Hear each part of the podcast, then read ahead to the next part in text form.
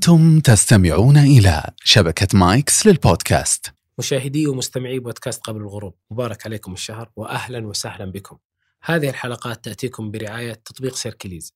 تطبيق سيركليز يساعدك تدخر أموالك وتنضم لجمعيات شهرية مالية آمنة ومضمونة.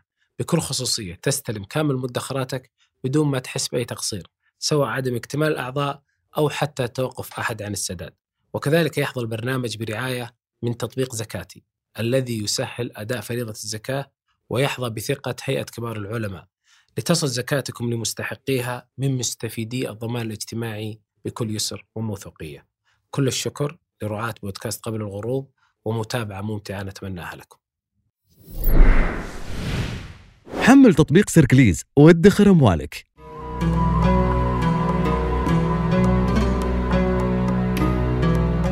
أهلا وسهلا بكم مشاهدينا الكرام.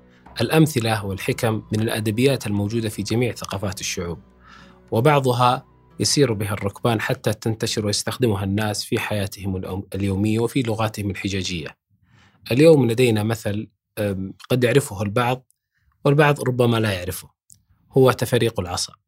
سوف نتحدث عن هذا المثل وما يمكن أن نستنتج منه من قصص وأحكام وربما بعض التعليقات. بداية نرحب بفضيلة الشيخ صالح بن عواد المغامسي. أهلا وسهلا فيك يا شيخ حياك الله دكتور جابر وحيا الله الإخوة جميعا يبدو لي أن لا توجد لغة ولا يوجد مجتمع إلا ولديه أمثلة وحكم يوظفها في كلامه وفي حديثه وما وما شابه ذلك. لدينا اليوم مثال تفريق العصا. ماذا يقصد هذا المثل؟ العصا في أصلها شيء يسير حقير لكن العرب البيئة التي يعيشون فيها يجعلون هذه العصا يمكن أن يفرقوها. فينجم عنها منافع عدة لا تخطر على بال أحد. ولا ريب أن الحياة آنذاك تساعد على أن تستخدم العصا إذا فرقت وقطعت وجزئت إلى أشياء كثر تفرضها الحياة البيئية سواء في وتد في الأرض أو ساجور أو غير ذلك مما كانوا فيه. فأصبح المثل ينصرف إلى الشيء الحقير الذي لا يعنى به القليل نفعه كيف ينجم عنه النفع الكثير؟ أصل المثل. امرأة من العرب اسمها غنية. اسمها هكذا غنية. غنية. كان لها ابن واحد. ضعيف رأي دقيق عظم. ضئيل جسم. مع ضعف الرأي ودقة العظم وضآلة الجسم. إلا أن هذا الفتى فيه جرأة فيه اقتحام فيه سطوة. قلبية. وهذا ينجم عنه أنه يتشاجر مع الناس. فتشاجر مع أحدهم فذلك الآخر جدع أنفه. فأعطيت أمه الدية كاملة الأنف فيه الدية كاملة. فلما أخذت الدية كاملة تغير حالها من فقر إلى غنى. إلى غنى. بعد ليال بعد أيام بعد شهور أصابته سطوة أخرى. تشاجر مع آخر فقطع أذنه. فأعطيت نصف الدية فزاد حالها غنى ثم كذلك تشاجر مع ثالث ونجم عن ذلك دية. فلما دخل عليها وكانت تحتقره لضعف رأيه وضآلة جسمه ودقة عظمه قالت أحلف بالمروة حقا والصفا إنك خير من تفاريق العصا. أحلف بالمروة حقا والصفا المروة والصفا والمروة معروفان. أحلف بالمروة حقا والصفا إنك خير من تفاريق العصا. أنا ما رأيت هذا الغنى ولا هذا المال ولا تغير حالي إلا منك. على من من خصومك هذا جنى لي أموالا. فتفاريق العصا التي كانوا يعني ينتفعون بها ويقولون نستفيد كذا وكذا وكذا وكذا وكذا من العصا أنت خير منها. هذا أصل أصل المثل. هنا يعني يمكن التعليق عليه بالقول أن نفع الغير قائم على التسخير قائم على التسخير. الله عز وجل من سننه في خلقه أن يسخر أحد لأحد. وهذا ليس له سنن معين. قد يكون بدعوة. فقد يخدمك ويقوم بك من ليس لك حق عليه. وقد يعقك ولا يقوم بواجبه نحوك من له حق. من لك حق عليه. والله عز وجل إذا أراد بعبد خيرا سخر له خلقه. ولما ذكر الله داود وأراد أن يعرف نبيه صلى الله عليه وسلم محمدا بداود وملكه قال اصبر على ما يقولون. يعني كفار قريش. واذكر عبدنا داود ذا الأيدي إنه أواب إنا سخرنا الجبال معه. يسبحن بالعشي والإشراق والطير محشورة كل له أواب. وشددنا ملكه وآتيناه الحكمة وفصل الخطاب كل ذلك من من التسخير. والله عز وجل لما ذكر ما يحمل الناس في الأسفار قال لتذكروا ربكم تذكروا نعمة ربكم إذا استويتم عليه وتقولوا سبحان الذي سخر لنا هذا وما كنا له مقرنين. أحيانا يلقي الله في قلب أحد من الناس محبتك فيسخر لك دون أن تدري. وهذا من نعم الله جل وعلا على عبادي ومن يعني العاقل إذا دعا لنفسه يقول اللهم سخر لي خلقك. قضية أنك مثلا الله يقولون أن الإمام أحمد سمع أحدهم يقول للآخر الله يغنيك عن الناس. فقال الإمام أحمد إنما دعا عليه بالموت. لأن الإنسان لا يستغني عن الناس إلا إذا مات. حتى إذا مات الناس الذين سيغسلونه والناس الذين سيكفنونه والناس الذين سيوارونه. ما يمكن أحد أن يستغني عن الناس. لابد الناس بالناس الناس للناس من بدو ومن حضر. الناس للناس من بدو ومن حضر بعض لبعض وإن لم يشعروا خدموا. هكذا الناس. والله جل جل وعلا جعل الغني للفقير والفقير للغني لتقوم حياة الناس. فالقضية قائمة كلها على التسخير الذي يريده رب العالمين لمن يشاء الناس من الناس للناس ما دام الوفاء بهم بهم. نعم. نعم. هذا بيت آخر. نعم من العبارات الحاضرة دائما يقال عصا موسى. نعم. عصا موسى. أوه، موسى شيء آخر. مم. موسى نبي الله أحد أولي العزم من الرسل.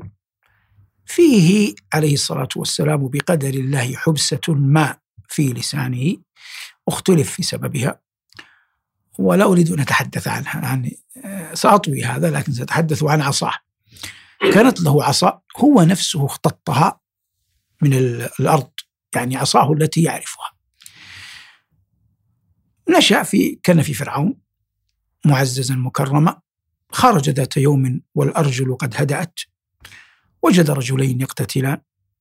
هذا من شيعته وهذا من عدوه. آتاه الله قوة وبأس فوكزه موسى فقضى عليه.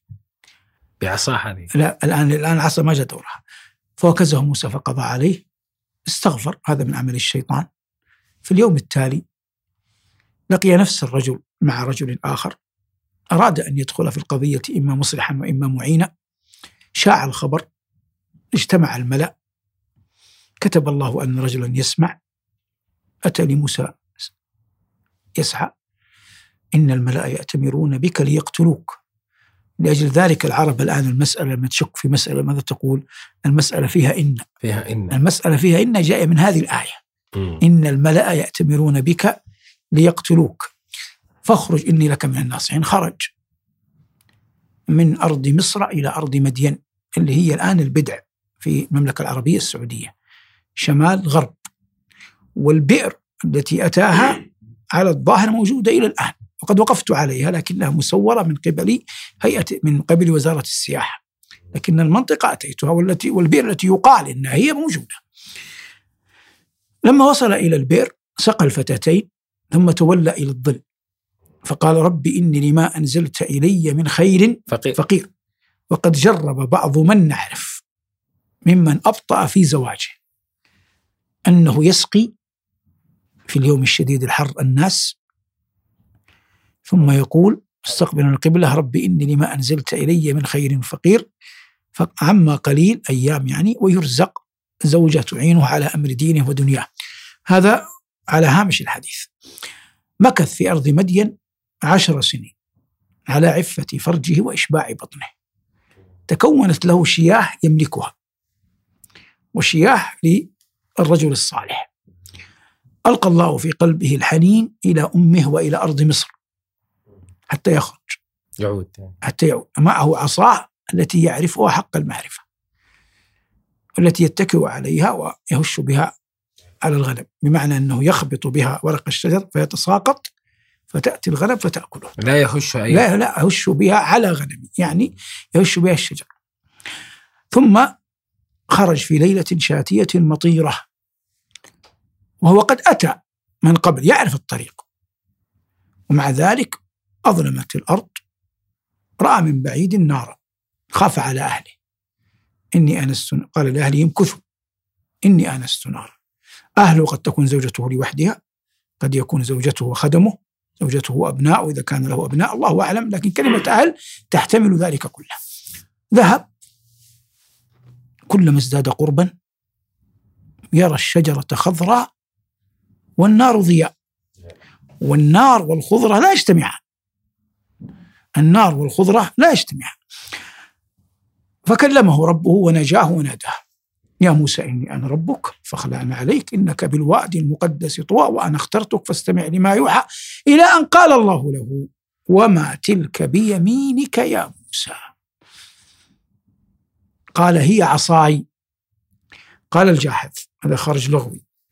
أول لحن نحوي عرف سمع في البادية أن يقول الرجل هذه عصاتي خطأ. هذه عصاي. قال أول لحن سمع بالبادية أن يقول الرجل هذه عصاتي قال هذه عصا. وما تلك بيمينك يا موسى؟ قال هي عصاي. عرف بها. ثم الإنسان في فقه أولويات. قال أتوكأ عليها. ويريد أن يخبر ربه حاجته للعصا. ويعلم أن الله يعلم. لكنه لا يدري لما سئل. هل يقال له اترك العصا؟ أحيانا أنت كيف تعرف من حولك؟ قد تكون معك رفقة خاصة ويقابلك رجل. ففرق أن تقول هذا فلان هذا فلان هذا فلان هذا فلان. فرق أن تقول هذا مثلا ابن عمي القريب جدا. هذا رفيقي منذ عشرين سنة. هذا سكرتيري الخاص. هذا كذا. تعلي شأنه. حتى يتصرف من أمامك بناء على تعريفك بهذا الرجل. ولا تتكلم عن من حولك بمنطق البراءة منهم بل بمنطق الاعتزاز بهم. وإلا معنى ذلك أنك تمشي مع أناس لا تدري من هم. إذا كنت لا تعتز بهم فأنت تمشي مع أناس لا تدري من هم. فالإنسان إذا أراد أن يعرف بمن حوله يعرفهم بأعلى المقامات حتى يحتاط لهم من أذى الغير. قال هذه قال هي عصاي أتوكل عليها وأهش بها على غنمي ولي فيها مآرب أخرى. وما أجمل الإجمال بعد التفصيل والتفصيل بعد بعد الإجمال. هذه عصا موسى. تكررت هذه العصا في مواقف كثيرة. لما أراد أن يخرج بأرض بقومه من أرض مصر وقال أصحاب موسى إنا لمدركون قال كلا إن معي ربي سيهدين. أمره الله أن يضرب البحر بعصاه فأوحينا إلى موسى أن اضرب بعصاك البحر. عادت العصا مرة حاضرة مرة أخرى. فانفلق البحر.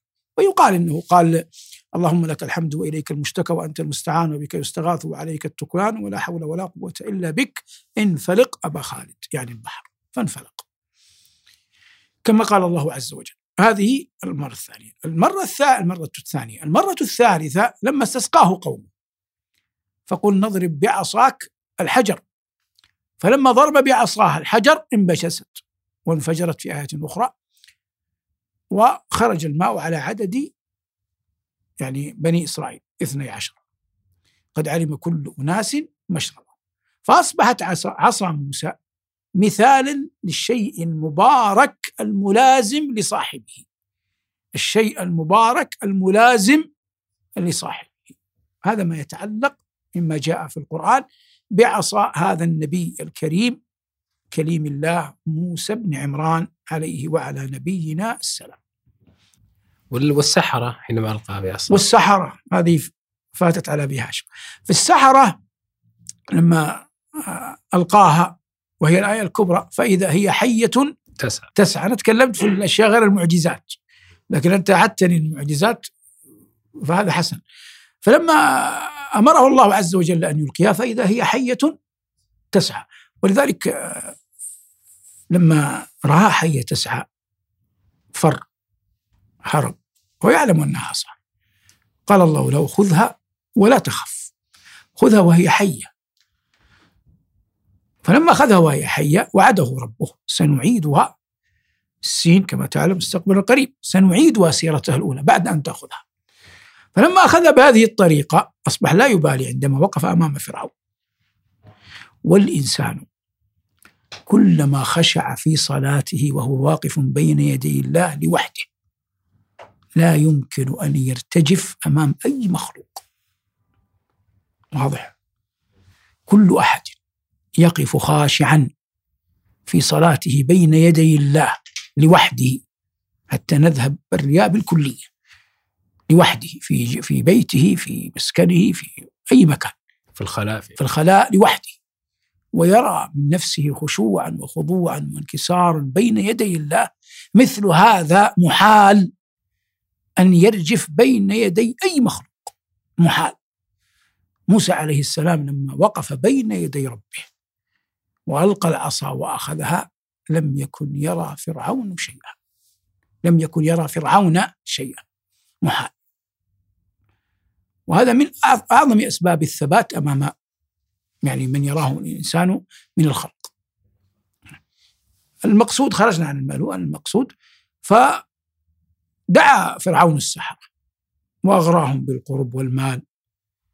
قالوا وإن لنا لأجرا إن كنا نحن الغالبين. قال نعم وإنكم لمن المقربين. رزقهم الله الأدب لما أراد الله بهم الخير. لا بد أن يتقدم سبب محال. كيف؟ ما في يعني الله عند الله جل وعلا مضت سنته. عندما يعطي العطية يخلق فيك سببا لهذه العطية. ما في عطية تأتي كذا ما في. فهؤلاء السحرة هم سحرة ويريدون أن يعلوا شأن فرعون وأقسموا بفرعون بعزة فرعون إننا نحن الغالبون. لكنهم قبل أن يلقوها قالوا يا موسى إما أن تلقي وإما أن نكون نحن الملقين. أدبا تبدأ ولا نبدأ؟ قال بل ألقوا. هذا الأدب أورثهم أن الله عز وجل جعلهم دون سائر الناس ممن حضر يؤمنون. فألقي السحرة ساجدين قالوا آمنا برب العالمين رب موسى وهارون. يقول ابن عباس كانوا في أول النهار سحرة كفرة فجرة وأضحوا في آخر النهار مؤمنون أتقياء بررة. وهذا فضل الله يؤتيه من يشاء هذا علاقة موسى بالعصا في قضية السحر جميل. العصا في التراث العربي قد أفرد بعض الكتاب وبعض نعم. الأدباء يعني في الصورة والتحدث به على رأسهم الجاحظ في في كتاب البيان نعم. والتبيين وغيرهم نعم. صحيح ف... هو الذي يعنيني هنا يعني اقتطاف إن يعني آه، الرجال أو من يحتاجون للعصا ثلاثة غير الاتكاء نتكلم عن الاتكاء تكلم العصا في يد غيرك لك أو في يد غيرك عليك. أنا مخاطب أنا لست أنت. هذا خطاب لمن لم يسمى سامعه. الخط... العصا إما أن تكون بيد مؤدب. فتكون على المؤدب. يعني يقرع بالعصا يقرع بالعصا. كتأديب المعلم لطالبه والأب لابنه والسيد لغلامه. واضح الآن؟ هذا يقرع يقرع بي بالباء بالعصا. لماذا؟ ليؤدب. الحالة الثانية كانت عند العرب يقرع له العصا. ليس بالعصا له العصا. ماذا تقرأ له العصا؟ حتى لا يخطئ. حتى لا يخطئ. أصله أن رجلا من العرب أظنه من دوس. كان يحكم بين العرب يقضي بين العرب 300 سنة. والعرب تلجأ إليه في الجاهلية تسأله تحتكم إليه يتقاضى عنده. حتى أدرك السابعة من ولده. عمر. وكان بيت مجد. كون الناس يأتوك من أصقاع الجزيرة يحتكمون إليك الأبناء والأحفاد لا يريدون أن يضيع هذا. فهذا الجد القاضي يجلس للناس. لما بلغ الثلاثمائة أصبح في شيء من الدخول شيء من الخلط. فكانوا يجلسون بجواره أبناؤه وأحفاده. فإذا رأوه قد يعني شطط قليلا قرعوا العصا فيتنبأ أنه أخطأ في شيء. أو لم يسمع جيدا أو تأولها على غير وجهها. فلهذا قالوا تقرع له العصا للتنبيه. الآن في الأول للتأديب وهنا للتنبيه. فتقرع له العصا لينبه. فينتبه ويعود إلى ما كان عليه. وليس شرطا الآن في التنبيه أن يكون بالعصا يعني قد تنبه أنت من تخشى عليه الزلل بطريقة أخرى. أنا أذكر من الطرائف يعني. شيء شخصي. حججت مرة مع خاصة أصحابي في رفقة يعني في قافلة حج. كنت مفتي الحملة فلما يعني تحرر الناس من الإحرام يعني أحل الناس بالتعبير الشرعي وجاءت ليالي العيد فكنت أحدث وحولي جمع من الحجاج. وبينهم بعض خاصتي ومنهم قريب لي اسمه طارق. حاضر أمامي يحضر الدرس. أنا يظهر أنني يعني دخلت في أجواء العيد أكثر من اللازم فأنا أحدث قلت بيت شعر كأن فيه غزل. لا يليق بي ولا بال ولا بنظرة الناس لي ولا بالموقف وإن كانت ليالي العيد مأذون بها. لكني المهم بدأت دخلت في بيت غزل فهو جاء قادم هذا طارق قال حج يا حاج. يوم قال حج يا حاج تنبهت أنا أنني خرجت عن المقصود فعدت إلى ما كنت عليه من العظات والفوائد الأدبية آنذاك. المقصود هذه ترى حج يا حاج هي قرع هي نفسها قرع بالعصا يعني تقرع العصا لذي الحلم يعني حتى ينتبه لذي العقل لذي النهى حتى ينتبه هذه الحالة الثانية. الثانية. الحالة الثالثة من لا تقرع له العصا وهذا الرجل المحنك المجرب الذي يقال في مدحه لا تقرع له العصا ولا يقلقل له الحصى يعني لا يأتون بحصى انتبه ترك أخطأت ترك لم تسمع ترك كذا بالعامية لا ما يحتاج.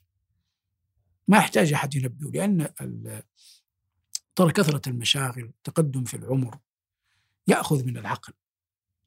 فحسن أن يجد الإنسان من ينبهه. لكن بعض الناس ما شاء الله لا قوة إلا بالله جعلنا الله وإياك منهم قد لا يحتاجون إلى هذا كله. هذه مسألة في قضية لمن وبمن تقرأ العصا حتى الحجاج أذكر عبارة والله أنه لا يقعقع إنه لا يقعقع لي بالشنان. بالشنان نعم. أي نعم. في خطبته. نعم. وتأتي العصا بقضية الارتياح من السفر فألقت عصاها واستقر بها النوى كما قر عينا بالإياب المسافر. يقولون إن أبا العباس السفاح مؤسس الدولة العباسية أول خلفائها. لما خطب في الأنبار عاصمة ملكه أو في الكوفة أول ما تولى الحكم وهو يتكئ على عصا سقطت العصا منه. فكأنه تطاير تشاءم. فوفق الله أحد الحاضرين قام كأنه طيبها ثم أعطاها أمير المؤمنين وقال فألقت عصاها واستقر بها النوى كما قر عينا بالإياب المسافر. فارتاح أبو العباس. فلما فرغ من خطبته وذكر قواعد ملكه وحكمه ونزل كافأه بمئات الدنانير. لأن الرجل وفق في القول. وهؤلاء في الناس قليل قليل قليل جدا الذي يتنبه لمثل هذا. النبي صلى الله عليه وسلم لما استشارته إحدى نساء المؤمنين في الزواج وذكرت له أبا جهم قال رجل لا يلقي عصاه. قيل عن كثرة السفر وقيل أنه ضراب للنساء. فلم يؤيدها أن تأخذ آه، ذلك الرجل أبا جهم. وهذا من كمال النصح يعني داخل في باب الاستشارة والنبي صلى الله عليه وسلم يقول المستشار مؤتمن. نعم. هذه العصا في التراث العربي قلنا فألقت عصاها واستقر بها النوى كما قر عينا بالإياب المسافر ذكرنا القرع تبقى قضية الاتكاء عليها. دعني أنبئك بآيات الكبر نوم العشاء وأنة قبل السحر وقلة الزاد إذا وقلة الزاد إذا طعام وقلة الطعم إذا الزاد حضر وقال واحدة رابعة آه، لا داعي لذكرها. المقصود من هذا كله هي التوكل على على العصر يعني. وذكروا فيها أشياء كثيرة. اختلف بعد ذلك في قضية المنبر. يعني لو أن الخطيب اتكى هل يتكئ على عصا يتكئ على سيف يتكئ على قوس؟ يخطب. ولا حاجة لهذا. كان سماحة الوالد الشيخ عبد العزيز بن عبد الله بن باز مفتي الديار السعودية في زمنه يقول لا نستطيع أن نقول إنها سنة لكن ثمة حديث يدل على أنه رأى النبي صلى الله عليه وسلم فعل ذلك لكنه ليس كثيرا. لكن لو فعلها أو اتكأ الخطيب على قوس أو سيف أو عصا فلا حرج ولا بأس. لكنه لا يقال إنه سنة يواظب يواظب عليها. وقد ذكروا الظاهر عن قس بن ساعد أنه اتكى على عصا وذكروا عن غيره من خطباء العرب أنهم كانوا يتكئون على العصا على عصا نعم. وقالوا إن سحبان بن وائل لما خطب بين يدي معاوية بن أبي سفيان وهو خطيب العرب ولم يكن لديه عصا فقال ائتوني بعصا. فأحب أحد فأحب أحد الناس أن يتقرب إلى معاوية فقال ما ما تصنع بالعصا بين يدي أمير المؤمنين؟ فقال السحبان وما كان يصنع بها موسى بين يدي ربه. هذا جواب بليغ جدا. بليغ ومهم جدا وملجم. أن يكون ملجم. مهم جدا أن الذي يبدأ بك أن يكون جوابك له مسكتا. فأنت تسكته وتؤدب غيره. وهذا حسن جدا. فلا يتعرض لك السفهاء بعد ذلك يخافون جنابك ويهابون مقامك. هذا الذي أستحضره في قضية العصر العصا. واذكر إنه آه، يمكن أنا قلت هذا مرة إنه ت- تسمع أنت قضية ال- الألغاز الشعرية التي تأتي بين الناس بالنبط وغيرها. فأحدهم قال يعني لا يصلح يعني عامي جدا لكنه سأل عن عصا. فانصرف تفكير من يحضر. هو لغزه عن جوابه العصا. أي لا هو بدأها كذا. قالوا عصا بس أنا أقول البيت الأول أول نعم. ما فيها مشكلة يا. شيخ الادب محمد قالوا عصا. وكمل البيت زي كذا. فإحنا انصرف أذهاننا صرفت أذهاننا إلى قضية العصا المعروفة. هو يقصد الفعل عصا. آه. طبعا لأنها غير مكتوبة.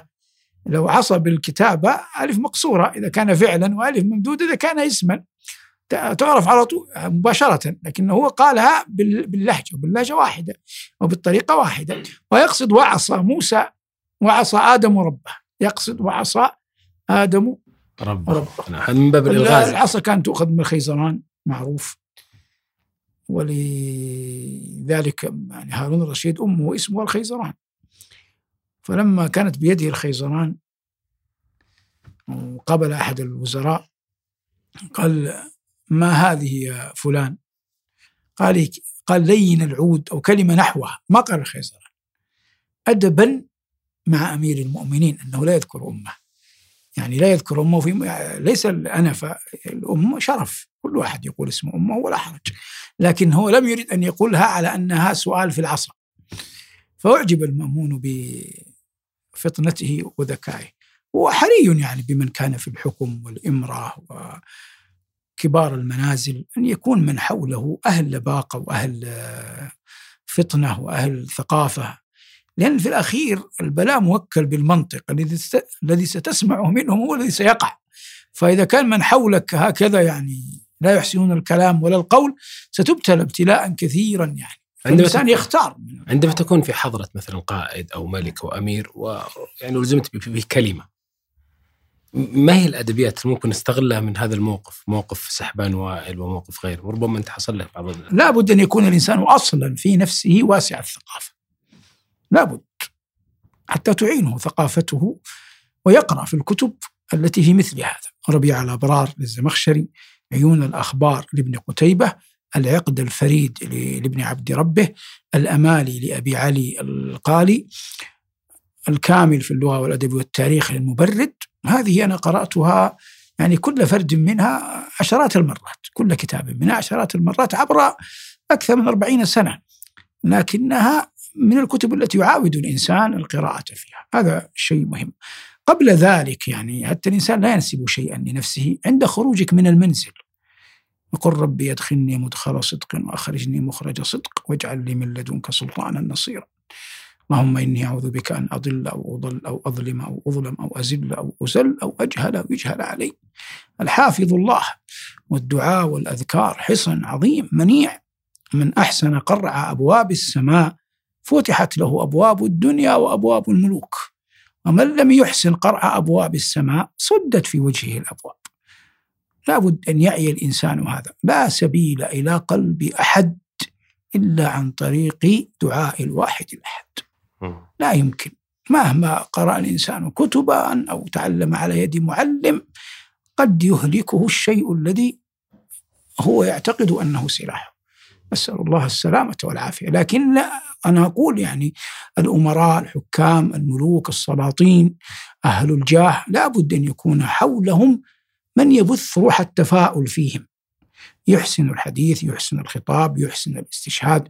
قد كان ملوك بني العباس يحسنون هذا حتى بنو أمية. يعني ملوك بنو أمية وملوك بني العباس كان من حولهم.